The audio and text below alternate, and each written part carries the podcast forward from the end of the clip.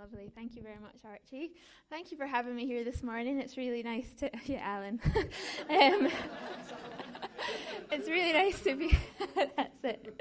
It's great to be here um, this morning. So I just wanted to start um, by asking you. I wonder if anyone like me has these kind of silly family arguments. You know, the kind of arguments that you would never have uh, with anyone else. Like you wouldn't have it with your friends. Um, they're just silly arguments that don't really mean anything. And uh, for example, in our family, we have this ongoing argument about who's the best driver in the family. So I don't know if anyone else has these kind of conversations. So um, you know, we've all kind of grown up, um, left home, but when we get back together, when we're all traveling in the car, this conversation inevitably comes up, and um, this argument about who's the best driver in the family. So it probably started with my dad. So he's got a license to drive buses and lorries, and he's kind of a self-proclaimed uh, professional driver, as he would say. So he thinks that he is the best driver in the family.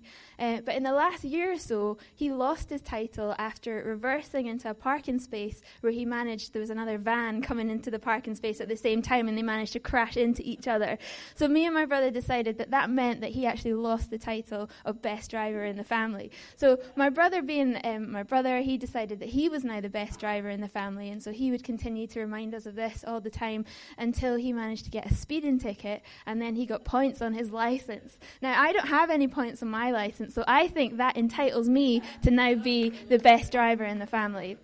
However, I'm not going to mention uh, to the rest of my family the parking bollard that I reversed into um, a few months ago because the parking bollard was inside the parking space. Like, who does that? I, I don't know why. so, anyway, we have these silly arguments, okay? Um, you know, it's just a silly example. But what is it about us within our family that we have this desire to want to prove ourselves to be the best? You know, prove ourselves to be the greatest. And that is a silly example. But the truth is that we do live in a competitive world, a world that's often at times looking to put each other down in order to make ourselves feel like we're the best or the most successful. And what for? Is, is it for recognition? Is it for pride? Is it for power, respect? You know, today we're continuing in our series through the book of Mark, and we come to this passage um, in chapter 9 where the disciples are arguing about who's the greatest. So we're going to turn there now in our Bibles. If you have a Bible or if you'd like a Bible, I don't know if somebody would like to volunteer to just pass some Bibles out. If you need a Bible, just put your hand in the air. Um, and thank you very much. um, although it will also come up on the screen behind me. So anyone need a Bible? Anyone want a Bible?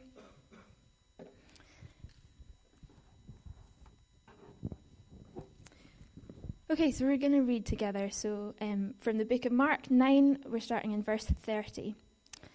They left that place and passed through Galilee. Jesus did not want anyone to know where they were because he was teaching his disciples.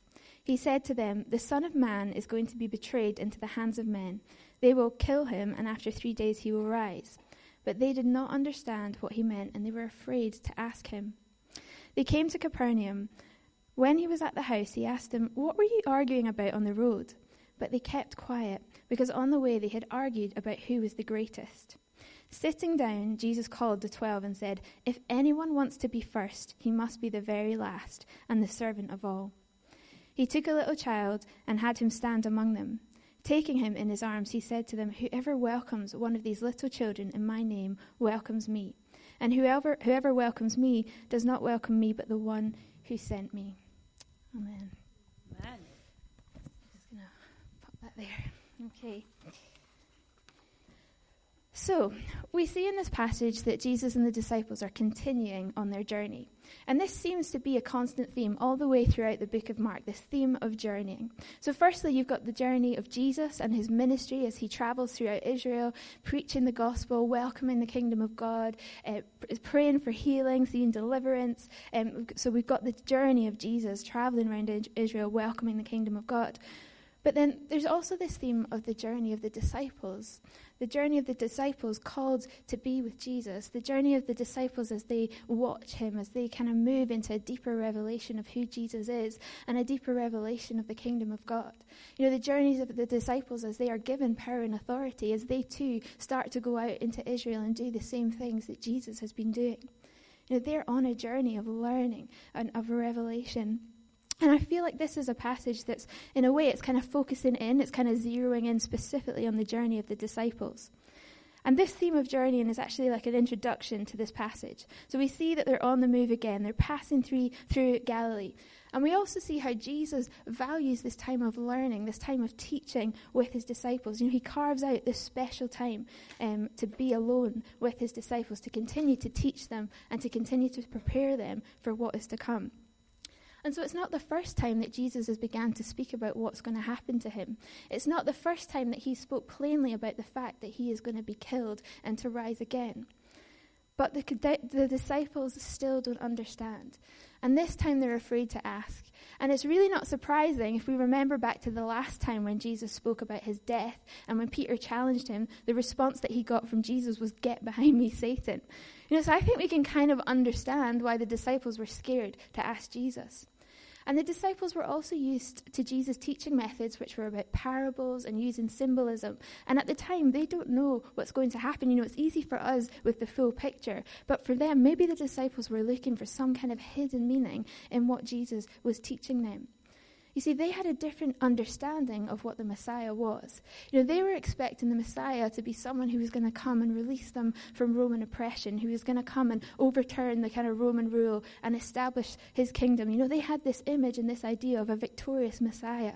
So Jesus talking about his death didn't fit in with the disciples' idea of who the Messiah was.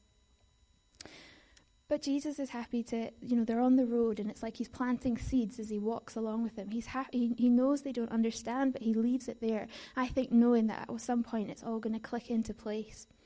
And then we come to this really interesting section that as they moved from Galilee to Capernaum, the disciples began arguing about something, arguing about who was the greatest.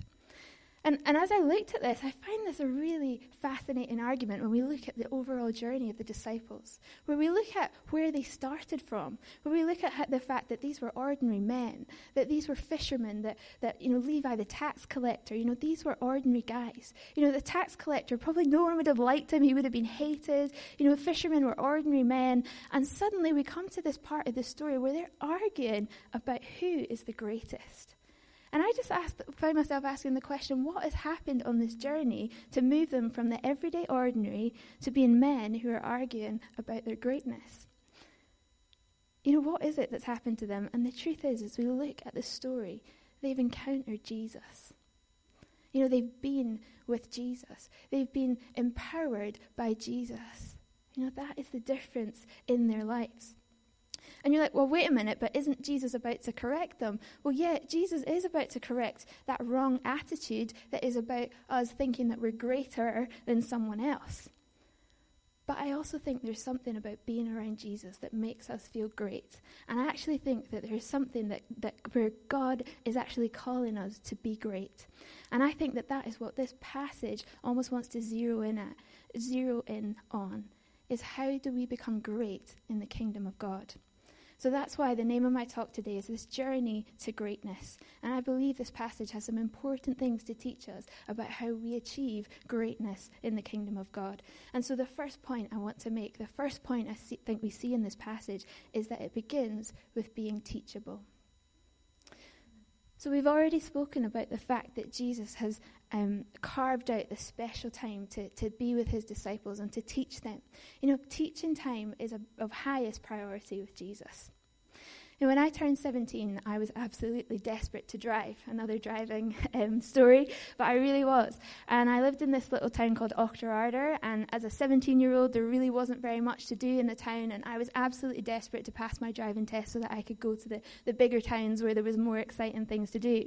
So at 6 o'clock on the morning of my 17th birthday, I woke my dad up and got him to take me out for a driving lesson before I went to school. You know, that's how desperate I was um, to learn to drive.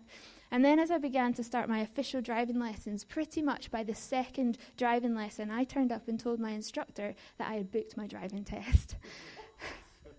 so, my driving instructor hadn't told me I was ready to sit my test, um, but I had decided that I wanted to kind of skip the process of learning to drive. I felt I was ready. I felt that with my dad and some extra practice, I would be absolutely fine and I'd be ready to pass my test. So, reluctantly, my instructor agreed to let me sit it, but of course, I failed. I failed my test. You see, the problem was I wasn't ready. The problem was I hadn't had enough time to practice. You know, I hadn't listened to the advice of my teacher. I had my own ideas about what I wanted to do and how quickly I wanted to do it, and I wasn't teachable. And it actually wasn't until I submitted myself to the process of learning and put in the necessary hours of practice that I was finally able to sit and pass my test. You know, we often want to fast track to the good and the exciting stuff. But actually, to be a disciple of Jesus means to learn, is to give time to learn. You know, the actual word disciple is from the Greek word mathetes, which literally means to learn. You know, that's what we're called to as we, as we are also included in, in being disciples of Jesus. And we need to give ourselves to the process of learning and growing and studying His Word and hearing His voice. And it takes time. It takes time to feed ourselves um, with, with those, those things. You know, the disciples had been on the journey probably at this point with Jesus for nearly three years. And they're still learning. You know, they still have their own ideas about things, but the difference with the disciples is that they were hungry and they were up for learning. You know, God wants us to be teachable and not to rush the process. And sometimes when there's old ways of thinking that are so ingrained into us, it takes time to go over them again and again and again. And we see that with the disciples. Sometimes they receive the same lesson again and again and again because it takes time for that knowledge to go from our heads to our heart and actually transform into a lifestyle that, inf- that, affects the way we act rather than just being a theology. And you know, that's what God wants for us as we study His Word, as we study His kingdom, that it would become more than head knowledge, but actually it would become the way that we live our lives. But that takes time, and it takes putting ourselves in that place of being teachable and open to learn and feeding ourselves um, with the, the, Word of God, um, coming into the presence of God and inviting the Holy Spirit to work in our hearts and to change us. So, we already touched on the first lesson uh, where Jesus spoke about the fact that he was going to die, that he was going to be delivered into the hands of men, that they would kill him, and after three days he will rise. And we spoke about the fact that the disciples don't get this, and I, and I think that is because it doesn't fit in with their belief system. So the disciples are on a journey. So they don't get what he's talking about, but they know that they will get there in the end. They continue to be teachable. You know, they don't get offended by what Jesus has said. They don't get upset by what he said because it doesn't fit in line with their understanding. Instead, they continue to be in his presence. They continue to be around him. They continue to listen to his teaching. And I often wonder why did Jesus not choose the Jewish scholars, um, you know, to be his disciples? You know, these were people that were well versed in Scripture. You know, surely just a little bit of correction would, would have meant that they would have got this faster than the disciples, than the disciples did. But the truth was that the Jewish leaders of the day weren't teachable. They themselves had their own ideas about who the Messiah was. And they were offended by Jesus. When we look at the story, as they've come into contact with Jesus, as they heard his teaching, they got offended by his teaching. And I just felt so challenged by that. I just want to keep my heart teachable before the Lord. I don't want to come with my ideas and opinions already formed, but I want to come into the presence of God and say, Lord, shape me, teach me, show me how to live my life. Bill Johnson says that God will never contradict his word, but he may contradict your understanding of his word. I thought that was a really good point. God will never contradict his word, but he may contradict your understanding of his word. You know, for, for what Jesus was teaching the disciples seemed to contradict their understanding of who they thought the Messiah was. But actually, what Jesus was talking about was the fulfillment of Scripture, but they just didn't see the big picture. But the disciples continued to stay around and to learn and to grow and to look for deeper revelation. But Jesus also at times brought correction to the disciples. You know, that's part of what this passage is about. And the disciples are teachable in receiving that correction. But often for us, that's the part we don't like, being corrected, especially when God uses other people to do it. That's the, one of the hardest parts about being teachable. But God needs us to be open to His correction, to His leading, to His guiding, especially where there's areas of our lives where there's misunderstanding or even sin. So I believe that this is a key on the journey to greatness, that we need to remain teachable, that we need to embrace the learning process, and that we also need to be open to correction. And I think that this is true for all of us, whatever stage we're at in our discipleship walk, because there's always more to learn in God. There's always more that He wants to show us. He wants to take us into a deeper revelation of who He is, a deeper revelation about the kingdom of God. So, the second lesson in this passage on the journey of greatness is about servanthood. So we see that the disciples and Jesus, they're walking and talking together. But we also have this contrast where Jesus is sharing the fact that he is going to the cross. He is basically sharing that he is going to give his life to die um, for the sake of the world. And then we have this contrast with, meanwhile, the disciples are arguing about who is the greatest. And I wonder what Jesus thought as he was carrying this burden of knowing that he was heading to the cross, and meanwhile he's listening to the disciples having this argument. So as they arrive at their destination, Jesus asks the disciples this question What were you arguing about on the road? Now, I think it's clear that Jesus knew exactly what the disciples were arguing about on the road. I'm sure we've all had a question like this. It's the kind of question that means, busted. You're so busted. Because actually, the person asking the question already knows the answer to the question, and you know that they know the answer to the question. And actually, they're just asking you to draw your attention to the thing that you were talking about in order to get you in trouble. and then it says that the disciples kept quiet. You know, why did they keep quiet? They had obviously been convicted about the fact that what they were arguing about wasn't um, going to be affirmed by Jesus. You know, they knew that this wasn't um, part of Jesus' value system, arguing about who is going to be the greatest. And then we come to this incredibly powerful teaching moment. In verse 35, it says, Sitting down, Jesus calls the twelve. So, up until this point, we've been on the journey with Jesus. The disciples and Jesus, they've been walking along the road, they've been talking together. Jesus has been teaching. He's almost been like dropping in seeds about what's going to happen, preparing the disciples as part of the journey. And then we come to this moment when we're in the house. We come to this sit down moment where Jesus sits down and calls the twelve to himself. You know, Jesus taught like a rabbi, you know, and that was how rabbis taught. They sat, and the posture of learning for the disciples was that they came and they gathered and they sat at the feet of the teacher. That was the way in, in the culture of the day that people learned.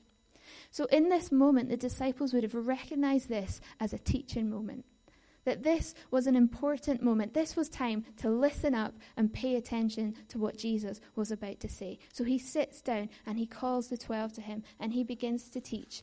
Anyone who wants to be first must be the very last and the servant of all.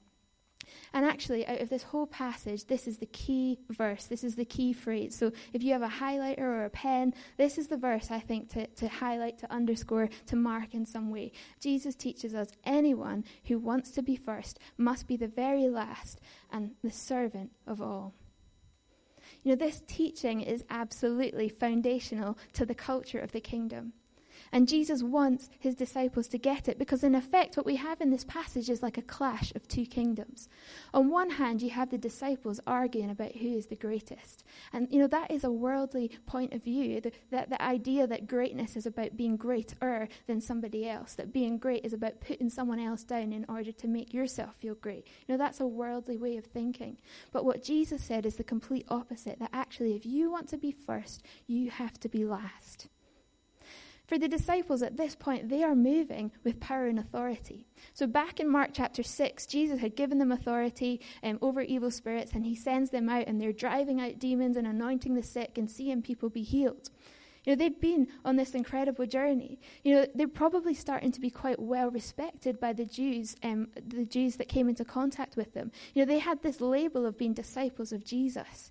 You know, that was part of their new identity, and they had ex- they were experiencing what it was like to have power and authority. But actually, the root of this argument, I think, lies in the disciples' ongoing misbelief um, that Jesus was going to overthrow the Roman rule and establish the kingdom of heaven because the disciples understood that whoever was the greatest among them would get the highest positions of power and authority in the new kingdom. And that's what they're arguing about. They want these positions of power and authority and what they believe is Jesus' soon to be established kingdom. You know, they've been under Roman oppression. They're very used to the kind of symbolism um, or authority of the Romans uh, with kind of Caesar and uh, as uh, you know all the uh, whoever's greatest, all the different leaders and how they have power and authority. But they seem to forget momentarily that all the power and authority they have been given has actually come from Jesus. The world teaches us that it's about position and status and that that's important. Who has the most power? Who has the most authority? And the disciples want to make it to be the ultimate, most successful disciple. That, that actually success is about being better than the rest. I wonder how many of us um, understand that as a worldly concept. You know, I used to really enjoy sports day at school. Um, at school, I um, yeah, I actually won junior, intermediate, and senior sports champion uh, when I was at school, which sounds really impressive until you ask me how many people were taking part um, in our sports day. So we were quite a small school, and to be honest, the other girls in the year weren't really that interested in sports, so it wasn't really difficult for me um, to win these events on sports day. But you know, those achievements began to make me feel really good about myself, and you know, I tell people I'm junior, intermediate, and senior sport, and it sounds good. Until one day I got invited to go to the county sports. And when I arrived there, the field was a lot bigger. There were so many more people, and it hadn't occurred to me that maybe I should actually put in a bit of effort and train and get ready. And I was absolutely devastated when it came to my favourite event, which was the 800 metres, and I came second last out of the whole competition. So, you know, my view of myself in that moment was shaken. No longer did I think that I was this amazing, sporting, successful, you know, kind of person. But the problem is with the worldly value system that is based on um, that success is about being better than the rest, is that there will always be someone who's better. And we're always left living in this constant state of trying to strive and being dissatisfied and, and competing against other people, and it's exhausting. But Jesus brings a direct and strong challenge to this worldly attitude, and in effect, he's saying, in the kingdom of heaven, the culture of heaven is that anyone who wants to be first, he must be the very last and the servant of all that position is not about being the best. It's not about having the most authority, but rather it's about serving. Pastor Rick Warren, he says, Jesus measures greatness by service, not status. God determines your greatness by how many people you serve rather than by how many people serve you. So that was Rick Warren. So the kingdom of God is it's so countercultural. It's like this upside down kingdom. You know, take the world the way the world does it, take the things the world values and then turn them upside down, and that is the culture of the kingdom of God. So the disciples measured greatness by position, power, and authority. And today, all those things still apply. But now we also have all these other apparent markers of success and, and greatness. You know, things like how attractive are you, or how many followers do you have, or, or how many likes do you get, or, or how much money do you have in the bank. You know, there are so many ways that the world looks to teach us to be dissatisfied, or the world looks to teach us to continue to strive um, to, for, for, for greatness these false goals. But God says greatness is in how we serve one another, it's how we love one another, it's how we honor people. That instead of tearing a person down to feel better about ourselves, that in the kingdom of God, it's actually about raising people up. You know, that's greatness. And it takes time for us to change our mindset. You know, for me, I've read this, I've studied this, but it's still a challenge to make this part of the value system that I live my life from. You know, it takes time to change that mindset. And for the disciples themselves, this wasn't a lesson that they heard once and got. You know, we'll see later on in the book of Mark in chapter 10 uh, when the disciples come, when James and John come, and they ask Jesus if they can sit at the right and left of him. And, and they just still haven't got it. They haven't got that greatness in the kingdom is about serving. They're still looking for these positions of power and authority. So we need to continue to feed our mind uh, with the culture of the kingdom through repetition, through meditation, through studying God's word, through continuing to pray, through recognizing those attitudes in our hearts that need to change and permissioning God to come and move and to come and work in us because we are all on a journey to being transformed in the likeness of Christ step by step. You know, we don't suddenly become perfect, but we are continuing on that journey, permissioning God, being teachable, inviting Him to come. Know, Jesus models servanthood the best. You know, he is the Son of God. And he came to earth in Mark 10:45 it says for the son of man did not come to be served but to serve and to give his life as a ransom for many. So we follow his example. We follow Jesus. You know, following Jesus is not the same as following someone on Instagram. You know, we're not just a spectator to the life of Jesus, we're actually doers of what he tells us to do. Learner, doers. Learner, doers. And that kind of brings me to my next point is that on this journey to greatness, we need to actively pursue greatness. So, as we move into a new understanding of what true kingdom greatness is, that we actually need to be active in our pursuit of that. Jesus instructs us to be servants of all, and he uses this example of a child to illustrate what he means. That we're not just to serve people that, feel, that appear as if they're worthy. In verse 36, it says, He took a little child who he placed among them. Taking the child in his arms, he said to them, Whoever welcomes one of these ch- little children in my name welcomes me, and whoever welcomes me does not welcome me, but the one who sent me. So we understand that a child in this culture had no status, had no respect, but Jesus is teaching them to serve and to welcome everyone, even those with no apparent worldly value, because in the kingdom of God, all are of significance and all are of importance. This is the path to kingdom greatness if we were to look at the account of the same story in, in, in, the book of Matthew, it kind of expands on it a bit. And it says, And calling to him a child, he put him in the midst of them and said, Truly I tell you, unless you turn and become like children, you will never enter the kingdom of heaven. Whoever humbles himself like this child is the greatest in the kingdom of heaven. Whoever receives one such child in my name receives me. So Jesus is using this illustration of a child. You know, whoever humbles himself like a child, he is the greatest in the kingdom of heaven. You know, humility is such a powerful thing. You know, Jesus demonstrates humility coming as the Son of God in his glory and splendor, but choosing to serve, choosing to die for us. You know, true humility is not actually about thinking less of ourselves but true humility is actually just thinking about yourself less. So, true humility is not about thinking less of yourself, but actually it's just about thinking less of yourself, less. Muck that up. But it is about knowing who you are. It's about being secure in your identity, but yet choosing to serve anyway. You know, that's what Jesus demonstrates. He knows who he is. He knows he's the Son of God, but he has no problem washing the disciples' feet. You know, he demonstrates again and again this attitude of service, of serving people. And he's active in pursuing opportunities to lead people into an encounter with the kingdom of God. You know, he's active in moving around and looking to bring freedom and deliverance and healing because he knows who he is and he knows um, the heart of his Father. And I believe that God wants us as a church to begin to move more with power and authority in order to serve the world around us, in order to be able to demonstrate the powerful love of God that is present to heal and to set free and to deliver to bring salvation and redemption. And so we need to pursue those things. We need to be active in the pursuit of these things. And it's not because it's about our greatness, but it's because it's about His.